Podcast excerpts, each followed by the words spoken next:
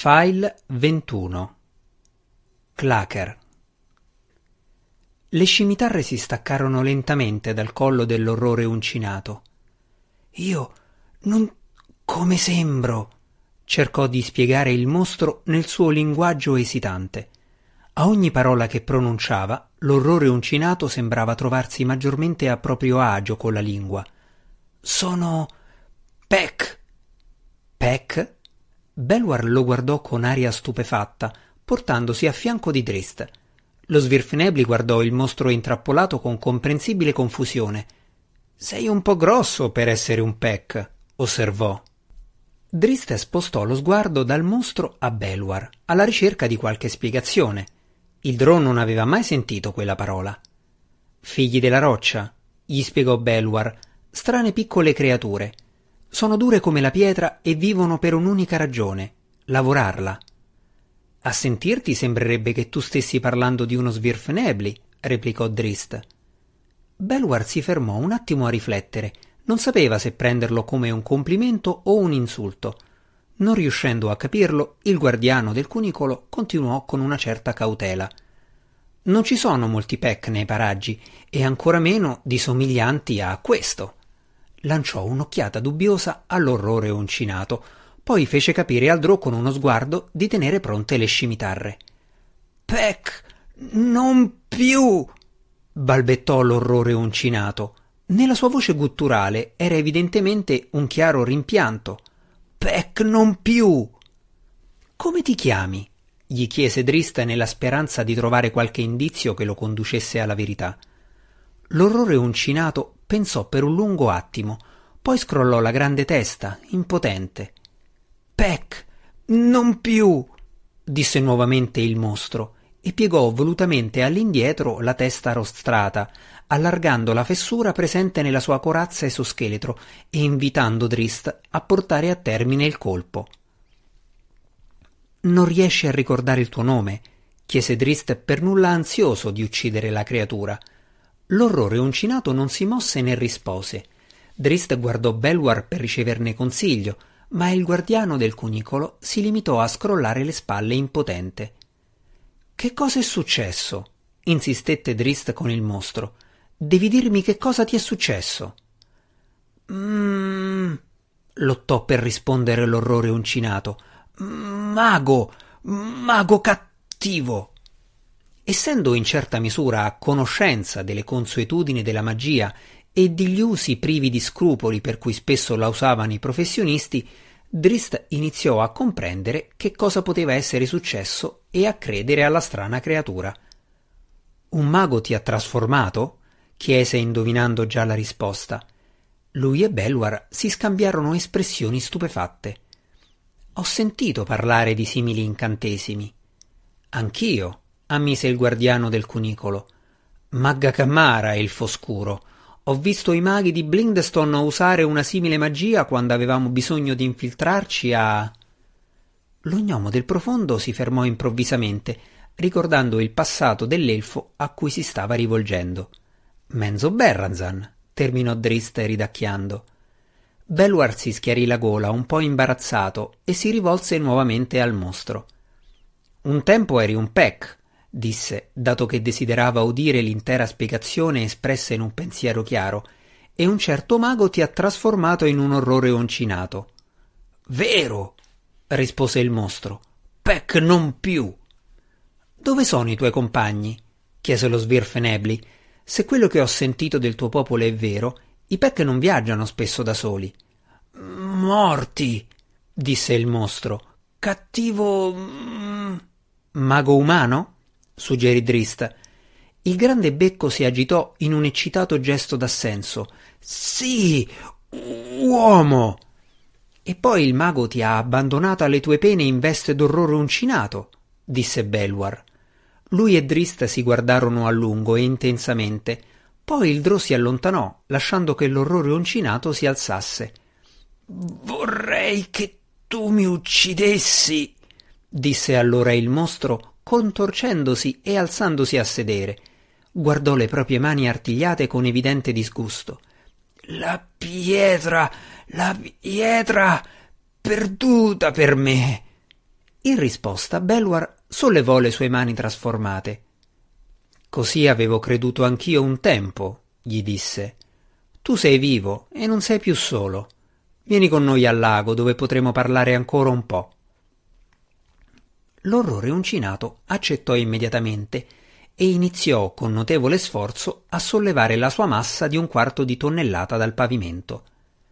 Mentre l'esoscheletro della creatura strisciava rumorosamente contro la roccia, Belwar sussurrò prudentemente a Drist. Tieni pronte le tue lame. Alla fine l'orrore uncinato fu in piedi, incombeva dall'imponente altezza di tre metri e Idro non contestò la logica di Belwar. Per molte ore l'orrore uncinato raccontò le sue avventure ai due amici, Stupefacente quanto la storia raccontata era la crescente facilità con cui il mostro utilizzava il linguaggio. Questo fatto e le descrizioni da parte del mostro della sua precedente esistenza, una vita trascorsa a colpire e a modellare la pietra con riverenza quasi sacra, convinsero ulteriormente Belwar e Drist della verità del suo bizzarro racconto. È bello parlare di nuovo, anche se la lingua non è la mia, disse la creatura dopo un po. Sembra come se avessi trovato di nuovo una parte di quello che ero un tempo. Con le proprie esperienze simili ben chiare nella mente, Drist capiva nel modo più assoluto ciò che provava il mostro. Da quanto tempo sei così? chiese Belwar. L'orrore uncinato scrollò l'enorme petto e le spalle, cozzando contro la parete. Settimane, mesi, gli disse. Non riesco a ricordare. Ho perso la cognizione del tempo. Drist si prese il volto tra le mani ed emise un profondo sospiro, in piena empatia e solidarietà con la sfortunata creatura. Anche Drist si era sentito così perduto e solo nelle regioni selvagge. Anche lui conosceva la triste verità di un simile destino Belwar diede un lieve colpetto al drò con la mano a martello. E ora dove stai andando? chiese il guardiano del cunicolo all'orrore uncinato. O da dove stavi venendo? Inseguivo il. Rispose l'orrore uncinato, annaspando inutilmente sull'ultima parola, come se il semplice accenno al mago malvagio addolorasse enormemente la creatura. Ma ho perso così tanto. Lo troverei con poco sforzo se fossi ancora un peck. Le pietre mi direbbero dove cercare, ma non posso più parlare con loro molto spesso. Il mostro si alzò dal punto in cui era seduto sulla pietra. Vado, disse deciso. Non siete al sicuro con me intorno. Tu resterai, disse improvvisamente Drist con un tono di risolutezza che non poteva essere contrastato. Non posso controllare, cercò di spiegare l'orrore uncinato. Non devi preoccuparti, disse Belwar. Indicò la soglia sulla sporgenza nella parte laterale della grotta. Casa nostra è lassù, con una porta troppo piccola perché tu ci passi attraverso. Devi riposare qua giù accanto al lago finché tutti noi non decideremo la migliore linea di condotta. L'orrore uncinato era esausto e il ragionamento dello Svirfenebli sembrava piuttosto sensato. Il mostro si lasciò ricadere pesantemente sulla pietra e si raggomitolò per quanto glielo consentisse il corpo ingombrante. Drist e Belwar presero congedo, volgendosi a ogni passo a dare un'occhiata al loro strano nuovo compagno. Clacker, disse improvvisamente Belwar fermando Drista accanto a sé. Con grande sforzo l'orrore uncinato rotolò su di se stesso, volgendosi a osservare lo gnomo del profondo, comprendendo che la parola di Belwar era diretta a lui. Ti chiameremo così se non hai obiezioni, spiegò lo Svirfenebili alla creatura e a Drist. Clacker. Un nome appropriato, osservò Drist. È un bel nome, ammise l'orrore uncinato ma tra sé la creatura desiderò di poter ricordare il proprio nome da Peck, il nome che rotolava e rotolava come un masso tondeggiante in un corridoio in pendenza e che rivolgeva preghiera alla pietra come ogni sua sillaba borbottante.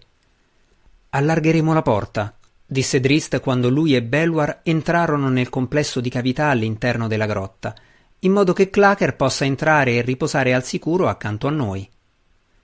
No, il foscuro, lo distolse il guardiano del cunicolo. Quello non lo faremo. Non è al sicuro là fuori accanto all'acqua, rispose Drist. I mostri lo troveranno. È sufficientemente al sicuro, sbuffò Belwar. Quale mostro attaccherebbe di buon grado un orrore uncinato? Belwar comprendeva la sincera preoccupazione di Drist, ma capiva anche il pericolo insito nella sua proposta. Ho assistito a simili incantesimi, disse gravemente lo Svirfnebli. Vengono chiamati polimorfi. La trasformazione del corpo avviene immediatamente, ma la trasformazione della mente può richiedere tempo. Che cosa stai dicendo? La voce di Drist era sull'orlo del panico. Clacker è ancora un peck, rispose Belwar, per quanto sia intrappolato nel corpo di un orrore uncinato. Ma ben presto, temo, Clacker non sarà più un peck. Diventerà un orrore uncinato, mente e corpo, e per quanto amichevoli potremmo essere, Clacker finirà per pensare a noi unicamente come a un altro pasto. Drist iniziò a controbattere, ma Belwar lo zittì con un pensiero che lo fece riflettere.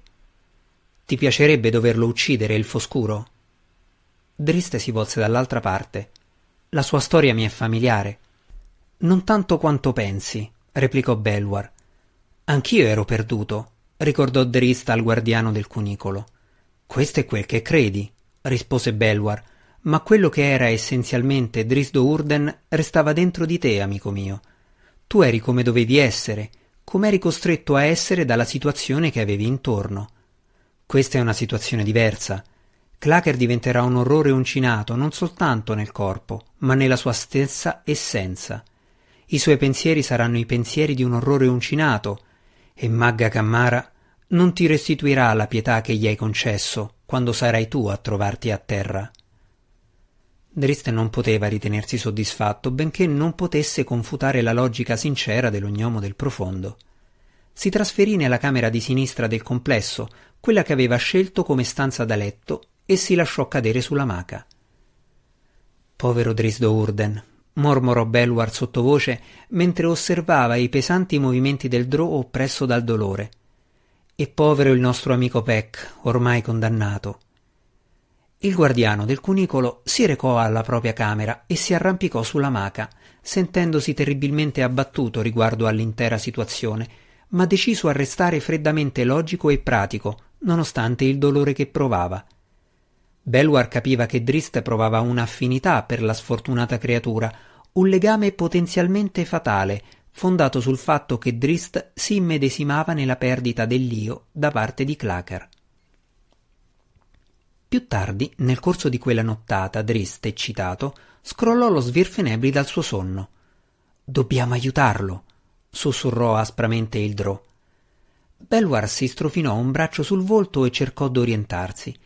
Il suo sonno era stato agitato, pieno di sogni in cui aveva gridato Bivrip a voce impossibilmente alta e poi aveva dovuto uccidere il suo nuovo compagno a colpi violenti. Dobbiamo aiutarlo, disse ancora Drist con rinnovato vigore. Belwar capì dall'aspetto disfatto del Drò che Drist non aveva dormito quella notte. Non sono un mago, disse il guardiano del cunicolo. Allora ne troveremo uno, brontolò Drist troveremo l'umano che ha maledetto Clacker e lo costringeremo a rovesciare il Dueomer. L'abbiamo visto presso il ruscello appena alcuni giorni fa. Non può essere così lontano. Uno stregone capace di una simile magia non si rivelerà un nemico facile, si affrettò a rispondere Belwar.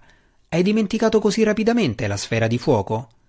Belwar guardò verso la parete, dove il suo farsetto di cuoio era appeso a un piolo. Stava cercando di convincersi. Temo che il mago sia più forte di noi, mormorò Belwar, ma Drist scorse una mancanza di convinzione nell'espressione del guardiano del cunicolo mentre pronunciava quelle parole. Hai intenzione di condannare Clacker così rapidamente? chiese Drist senza mezzi termini. Un ampio sorriso si allargò sul volto del Drò, perché vedeva che lo Svirfenebli stava cedendo. Questo lo stesso Belwar Dissengulp che ha accolto un drò perduto? quell'illustrissimo guardiano del cunicolo che non ha voluto abbandonare la speranza per un elfo scuro che tutti gli altri consideravano pericoloso e impossibile da aiutare? Vai a dormire, elfo scuro, replicò Belwar spingendo via Drist con la mano a martello. Saggio consiglio, amico mio, disse Drist, e tu dormi bene. Probabilmente ci aspetta un lungo cammino. Magga Cammara, si stizzì il taciturno Svirfenebli, restando caparbiamente legato alla sua apparenza di burbera praticità. Si girò dall'altra parte, volgendo le spalle a Drist, e ben presto iniziò a russare. Drist notò che ora il russare di Belwar emergeva rumorosamente da un sonno profondo e soddisfatto. Clacker batteva contro la parete con le mani dotate d'artigli, colpendo implacabilmente la pietra. No, basta! sussurrò a Drist Belwar innervosito. Non qui fuori. Drist si lanciò lungo il corridoio serpeggiante raggiungendo il suono monotono. Clacker! chiamò piano quando vide l'orrore uncinato. L'orrore uncinato si volse ad affrontare il drò che si avvicinava, con le mani artigliate aperte, pronte e un sibilo ringhiante che gli usciva dal grande becco. Un attimo più tardi Clacker si rese conto di quello che stava facendo e si fermò bruscamente. Perché devi continuare a battere? gli chiese Drist, cercando di fingere anche con se stesso di non aver visto la posizione aggressiva di Clacker. Ci troviamo nelle regioni selvagge, amico mio. Un simile baccano attirerà dei visitatori. Il mostro gigantesco fece ciondolare la testa. Non saresti dovuto venire fuori con me, disse Clacker. Non p- posso. Accadranno troppe cose che non posso controllare. Drist allungò la mano e la pose sul gomito corneo di Clacker per confortarlo. È stata colpa mia, disse il Drò comprendendo che cosa volesse dire l'orrore uncinato. Clacker doveva scusarsi per essersi volto pericolosamente contro Drist. Non ci saremmo dovuti allontanare in direzioni diverse, continuò Drist, e non mi sarei dovuto avvicinare a te così rapidamente e senza preavviso. Ora staremo tutti insieme, anche se la nostra ricerca potrà rivelarsi più lunga, e Belwar e io ti aiuteremo a conservare il controllo. Il volto rostrato di Clacker si illuminò. È talmente piacevole battere la pietra, dichiarò. Clacker colpì la roccia con un artiglio, come se volesse rinfrescarsi la memoria. La sua voce e il suo sguardo si fecero lontani mentre lui pensava alla sua vita passata, quella di cui il mago l'aveva privato. Ogni singolo giorno vissuto dal Peck era stato trascorso a percuotere la pietra, a modellare la pietra a parlare con la preziosa pietra. Tornerai a essere Peck, promise Drist. Belwar, avvicinandosi dal tunnel, udì le parole del Drò e non ne fu così certo. Erano nei tunnel da più di una settimana e non avevano trovato alcuna traccia del mago. Il guardiano del cunicolo estrasse un certo conforto dal fatto che Clacker sembrava riconquistare parte di se stesso strappandola al suo stato mostruoso sembrava riacquistare un margine della propria personalità Peck. Belwar aveva osservato la stessa trasformazione in Drist appena qualche settimana prima e al di là delle barriere che spingevano alla sopravvivenza il cacciatore in cui Drist si era trasformato. Belwar aveva scoperto il suo più caro amico. Ma il guardiano del cunicolo fece attenzione a non dare per scontati gli stessi risultati con Clacker. Lo stato dell'orrore uncinato era il risultato di una potente magia, e neppure la più grande amicizia avrebbe potuto annullare l'operato del dueomer del mago. L'incontro con Drizzt e Belwar aveva concesso a Clacker una temporanea e soltanto temporanea sospensione da un destino infelice e innegabile. I tre amici si spostarono nei tunnel del buio profondo per vari altri giorni senza alcuna fortuna. La personalità di Clacker continuava a non deteriorarsi, ma anche Drist, che quando aveva lasciato il complesso della grotta presso il lago era così pieno di speranza, iniziò a sentire il peso della crescente realtà. Poi, proprio quando Drist e Belwar stavano per prendere in considerazione la possibilità di ritornare a casa, il gruppo giunse in una grotta di notevoli dimensioni, ingombra di macerie provenienti da un crollo recente del soffitto. È stato qui! esclamò Clacker e sollevò con disinvoltura un enorme masso tondeggiante, gettandolo contro una parete lontana dove questo si frantumò in altrettanti detriti. È stato qui! L'orrore uncinato corse da una parte all'altra frantumando la pietra e lanciando macigni con rabbia crescente ed esplosiva. Come puoi saperlo? chiese Belwar cercando di bloccare la rabbia del suo gigantesco amico. Clacker indicò il soffitto. Ha fatto questo. Il. Mm, mm, ha fatto questo. Drist e Belwar si scambiarono sguardi preoccupati. Il soffitto della grotta, che era alto circa cinque metri, era sventrato e distrutto, e nel suo centro era stato praticato un foro di notevoli dimensioni che si estendeva due volte più in alto rispetto al soffitto precedente. Se era stata la magia a causare quella devastazione, si trattava veramente di una magia potente. Il mago ha fatto questo, gli fece eco Belwar. Lanciò ancora una volta a Drist quell'occhiata caparbiamente pratica che ormai era una sua caratteristica peculiare. La sua torre! rispose Clacker e corse via da una parte all'altra della spelonca per vedere se riusciva a capire quale uscita avesse preso il mago. Ora Drist e Belwar erano assolutamente interdetti e Clacker, quando finalmente si prese la briga di guardarli, si rese conto della loro confusione. Il mm, mm, mago? s'intromise impazientemente Belwar. Clacker non si offese, anzi apprezzò l'aiuto. Il mago ha una torre, cercò di spiegare l'orrore uncinato in preda all'eccitazione. Una grande torre di ferro che porta con sé, ponendola ovunque gli faccia c- comodo. Clacker alzò lo sguardo sul soffitto rovinato. Anche se non ci sta sempre. Porta una torre? chiese Belwar arricciando il lungo naso. Clacker annuì eccitato, ma poi non si prese la briga di spiegare ulteriormente perché aveva trovato le tracce del mago una chiara impronta di stivale in un letto di muschio in un altro corridoio. Drist e Belwar dovettero accontentarsi della spiegazione incompleta del loro amico, perché l'inseguimento era ripreso. Drist prese il comando, usando tutte le arti che aveva appreso all'Accademia Drò e perfezionato nel decennio che aveva trascorso da solo nel buio profondo. Belwar, con l'esperienza innata di quei luoghi che gli derivava dalla razza a cui apparteneva e con la spilla magicamente illuminata, teneva sotto controllo la direzione che stavano seguendo e Clacker, nei momenti in cui si sentiva pienamente tornato al suo io precedente, chiedeva alle pietre di guidarlo.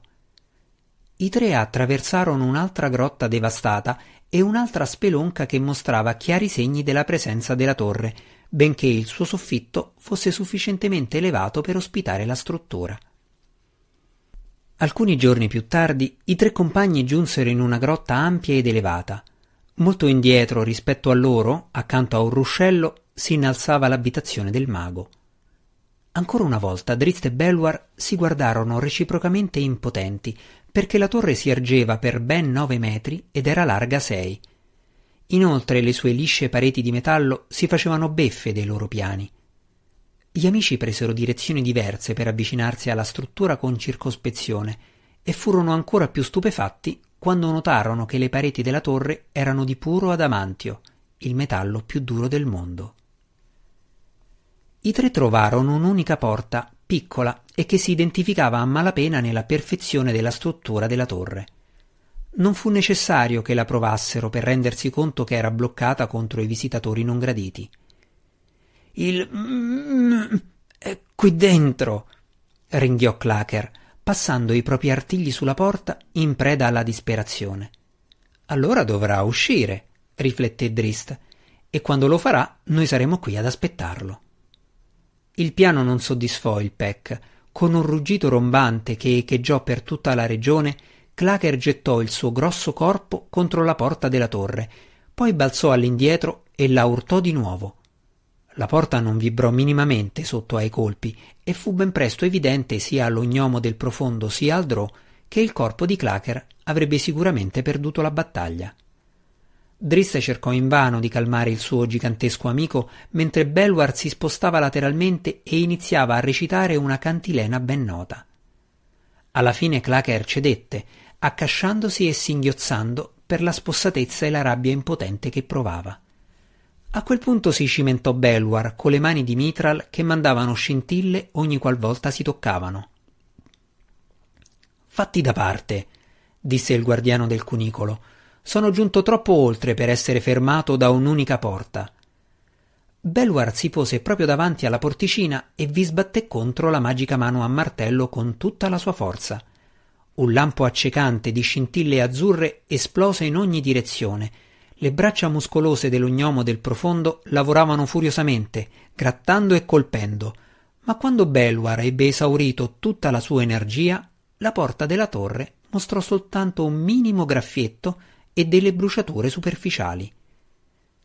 Belwar sbatté le proprie mani tra loro disgustato, facendosi ricadere addosso una pioggia di innocue scintille, e Clacker si dimostrò cordialmente d'accordo con i suoi sentimenti di frustrazione.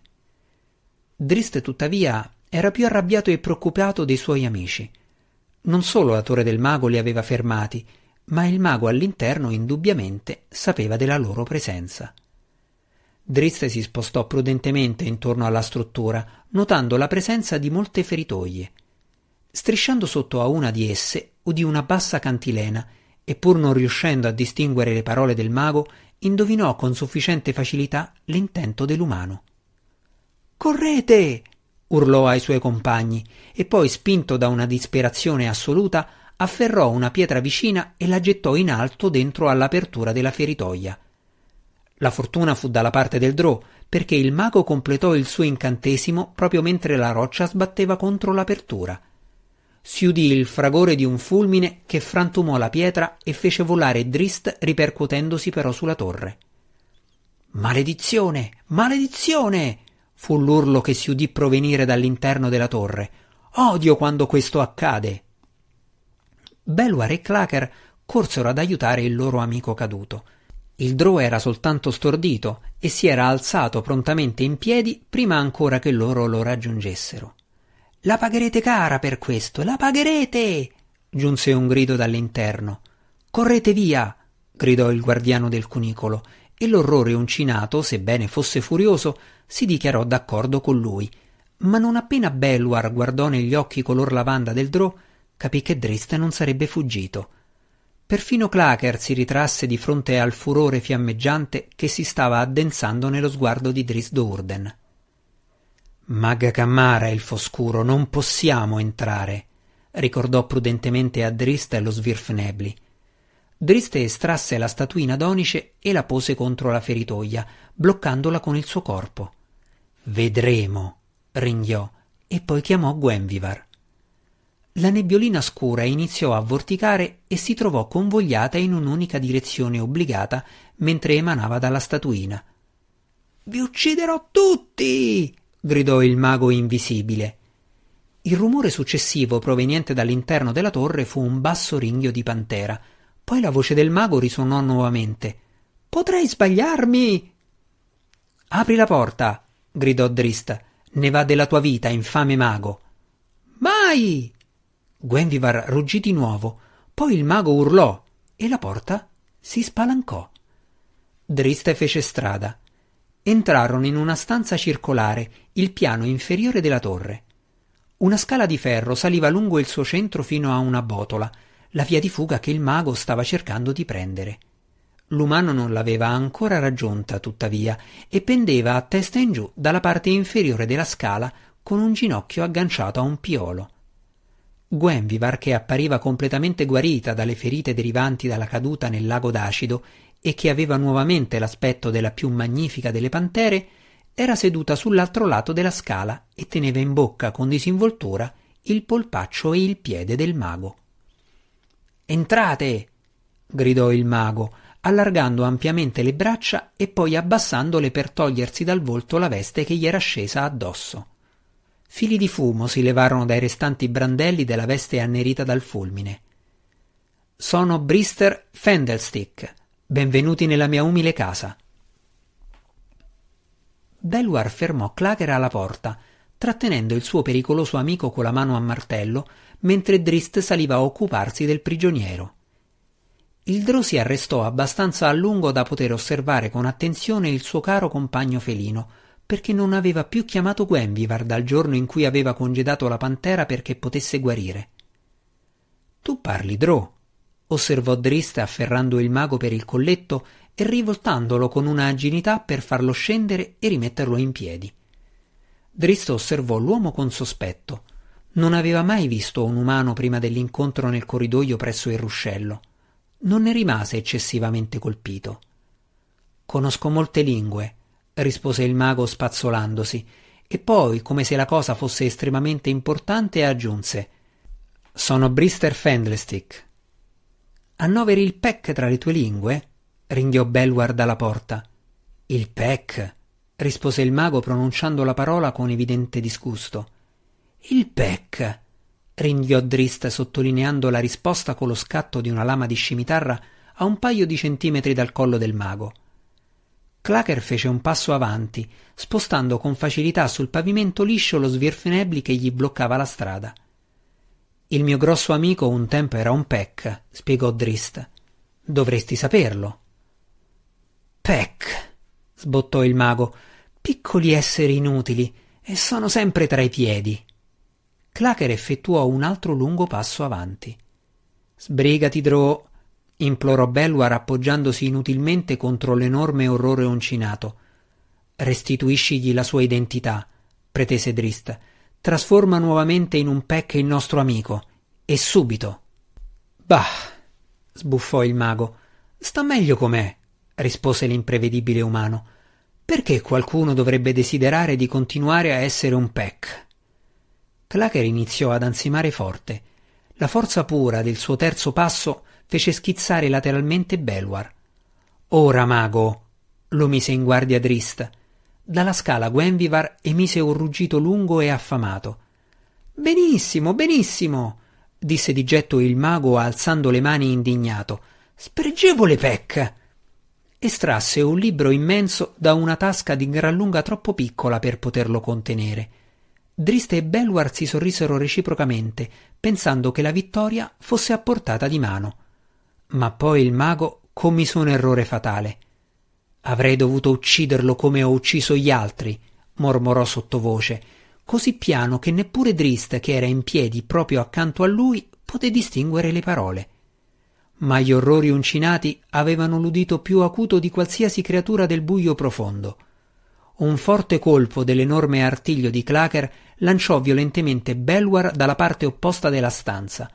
Driste, girandosi di scatto al rumore di passi pesanti, venne gettato di lato dallo slancio del gigante che correva, e al drò scivolarono di mano le scimitarre. Il mago, lo stupido mago, bloccò l'impeto di Clacker con la scala di ferro, un colpo così violento che piegò la scala e fece volare Gwenvivar dalla parte opposta. Quando Drist o Belwar si furono sufficientemente ripresi dal chiamare il loro amico, non si resero conto se l'iniziale colpo schiacciante del corpo di duecento chili dell'orrore uncinato avesse ucciso il mago, ma a quel punto si trattava di una questione priva di importanza. Clacker, con l'aiuto dei propri uncini e del becco, stava squarciando e spaccando inesorabilmente, lacerando e fracassando. Di tanto in tanto giungevano un lampo improvviso e uno sbuffo di fumo mentre si rompeva un altro dei molti oggetti magici che il mago portava addosso. Quando l'orrore uncinato ebbe sfogato la propria rabbia, si guardò intorno e vide i suoi tre compagni che lo circondavano in posizioni battagliere, ma ormai l'ammasso insanguinato ai piedi di Clacker era irriconoscibile. Belwar iniziò a dire che il mago aveva accettato di trasformare Clacker, ma non era quello il punto. Clacker cadde in ginocchio e si prese il volto tra gli artigli, credendo a malapena a ciò che aveva fatto. Andiamocene da questo luogo, disse Drista riponendo nei foderi le sue lame. Perquisiamo l'abitazione, propose Belwar pensando che all'interno si potessero nascondere meravigliosi tesori. Ma Drist non poteva restare un attimo di più. Aveva visto troppo di se stesso nella rabbia sfrenata del suo gigantesco compagno, e l'odore sgradevole dell'ammasso insanguinato lo riempì di una paura tale che non poteva tollerare. Seguito da Gwenvivar, uscì dalla torre. Belwar si avvicinò a Clacker e lo aiutò ad alzarsi in piedi. poi guidò il gigante tremante fuori dalla struttura. Ostinatamente pratico, tuttavia, il guardiano del cunicolo disse ai suoi compagni d'attenderlo mentre ripuliva la torre alla ricerca di oggetti che potessero aiutarli o della parola magica che gli avrebbe consentito di portare la torre con sé. Ma o il mago era un pover'uomo, fatto di cui Belwar dubitava, oppure aveva nascosto i suoi tesori al sicuro, forse in qualche altro piano d'esistenza, perché lo svirfenebli non trovò niente al di là di una semplice ghirba e di un paio di stivali consunti. Se la meravigliosa torre d'adamantio era guidata da una parola magica, il mago l'aveva portata con sé nella tomba. Il viaggio di ritorno a casa fu silenzioso. Ognuno di loro era perduto in preoccupazioni private, rammarichi e ricordi. Non fu necessario che Drizzt e Belwar esprimessero a parole i loro timori più pressanti. Durante le conversazioni che avevano avuto con Clacker, entrambi avevano appreso a sufficienza sulla razza normalmente pacifica dei Peck per sapere che l'esplosione assassina di Clacker era assolutamente estranea alla creatura che lui era stata un tempo. Ma l'ognomo del profondo e il Drò dovettero ammettere in cuor loro che le azioni di Clacker non erano altrettanto estranee alla creatura in cui lui si stava rapidamente trasformando.